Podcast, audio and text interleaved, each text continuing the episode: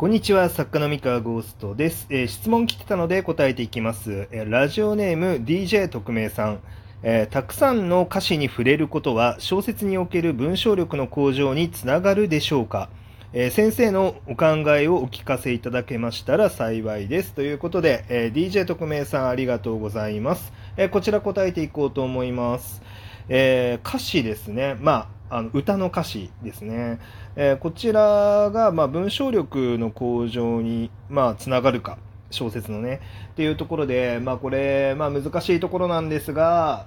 えーつながる面とつつながらない面があって、ただ、まあ、個人的には、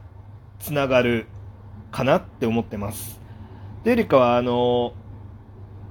音楽のセンスと、こうなんか、小説のセンスってていうのが、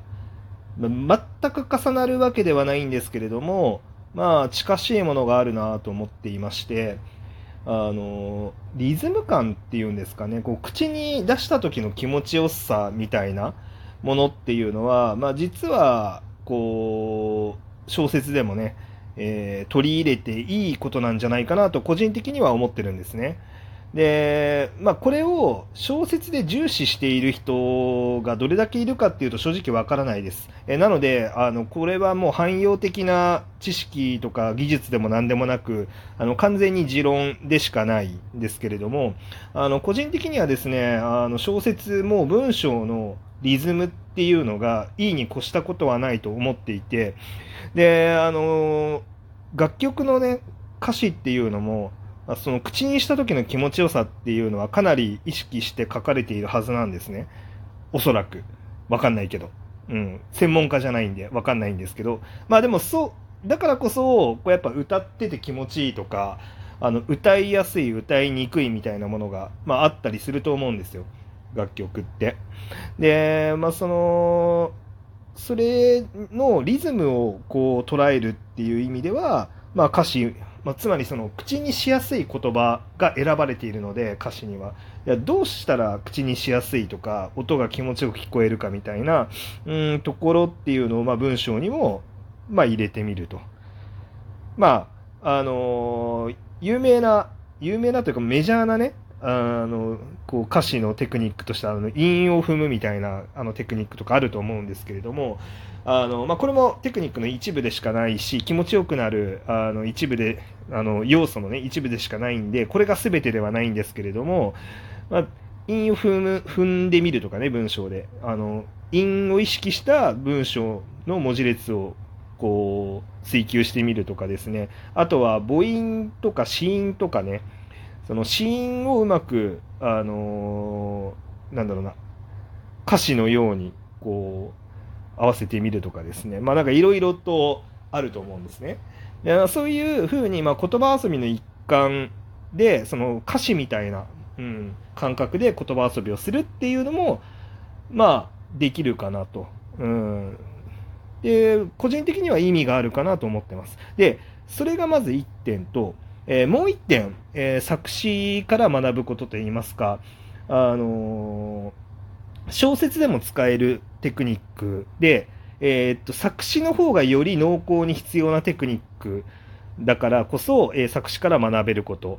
があるんですね。でこれ何かっていうとメタファーっていう考え方がありましてでこれメタファーの考え方を小説の界隈であの意識して取り入れてる人があんまりいないんですね。で、まあ、これは僕はあのプロの作家として、まあ、いろんな人と話してる中でメタファーを意識して取り入れてる人はそんなにいなかったという経験に基づいて言っているので、えーまあ、もしかしたらねもちろん取りあの意識して取り入れているという作家さんもいらっしゃるかもしれないんですけれどもあのあんまり多くないと個人的には思ってます。あの僕僕が知ってる範囲の人たちで、まあ、そこまでね深い創作の話をばっかりするわけではないから、まあ、わざわざ話してないだけかもしれないんですけどね。ただメタファーっていう考え方がありまして、あのまあ、これ何かっていうと、まあ、暗喩って呼ばれるものなんですけれども、えーなんだろう、それそのものを直接的な比喩で語らずに、まあこう、なんだろうな、まあ、遠回しに語るみたいなものになるんですけれども、まあ、遠回しっていうとまたちょっと違うんですけどね、まあ、この感覚を口で説明するのがすごい難しいんですけれども、えーまあ、例えばですね、まあ、その言葉の持つあのイメージっていうのをそのなんて言えばいいんだろうな。こうその言葉を使ったらこういう意味を内包しますよね。っていうあのその感覚の話なんですね。でこれ作詞をあのやるときにこの作詞のことを勉強するとある程度あの分かってくる、まあ、メタファーの話っていうのは絶対出てくるんですけれども、まあ、例えばですねあの寂しい思いみたいなものを表現するときに、もう寂しく、寂しい、寂しいって歌詞に書き続けてるよりはですね、あの、いろんなバリエーションでその寂しいっていうのを、こういかに短く、あの、それでいて多くの人の心に、うわー、ぐっと、もう心がぐっとなるみたいな感じに、えー、させるために、その寂しいっていう感情を、例えば、その寂しいを暗喩するような、えー、やり方で、こう、やるわけですよね。うん。で、これ例えばですね、あのー、そうだな、寂しさで言うと、まあこれちょっと元ネタがある、あれなんで、自分のオリジナルの歌詞でも何でもないんですけど、例えば、歯ブラシが、その、自分の歯ブラシしかありませんみたいな。えっと、自分の歯ブラシだけが、こう、なんか古くなっていって、で、こうなんか、彼女のね、あの歯ブラシあったはずなんだけど、もう全もう長らく使われてないねみたいな感じの表現があったとするじゃないですか。で、これ、まあ感情的には寂しさとか、まあなんか切なさみたいなものを、えー、かあの表しているのと同時に、えー、まあその彼女と同棲していたんだねっていうことがまあわかる、わかると。で、わかる上にですね、えー、彼女さんがしばらくいなくなってますねっていうのがわかるわけですよ。まあ、ただ、なんで彼女がいないかどうかは、えっと、わからない。えっと、別れたのかもしれないし、死んだのかもしれない。まあ、それはわからないけれども、ただ、あの、一緒にはもう過ごしてませんよね。で、っていうことが、えっと、その風景一つ、あの、描写をすることで、あの、いろんなことを感じることができるんですよね。で、まあ、これは、なんかこう、ただただ口で寂しい寂しい言ってるよりも、ストレートにその寂しさが伝わる表現になると。うん、まあこれはあの、まあ、実例になるんですけどね。で、まあ、他にもいろいろあるんですけれども、まあ、例えばその逆にあの陽気で楽しいあの表現とかをするときにですねあのどんな表現があるかなって、まあ、ただただ楽しい楽しいみたいなことを言うのもあれですけどなんかまあ例えばですけどなんでしょうねあのもうバッタも踊り出してるよとかねあの猫も踊り出してる。鳥も笑ってる。みたいな。猿も、猿もよう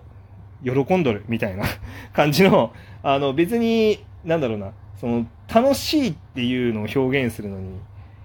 あの、なんだろうな、楽しいと言わなくてもまあ表現ができるわけですよね。そうそうそう。でサンバのリズムでとかね、あの、言われると、楽しいんだろうなっていう、あの、なるじゃないですか。そうそうそう。あだからその、マツケンサンバとかね、あると思うんですけど、楽曲で。マツケンサンバの歌詞とか、あの、よく読んでもらえると、あの、そういう楽しくなるための、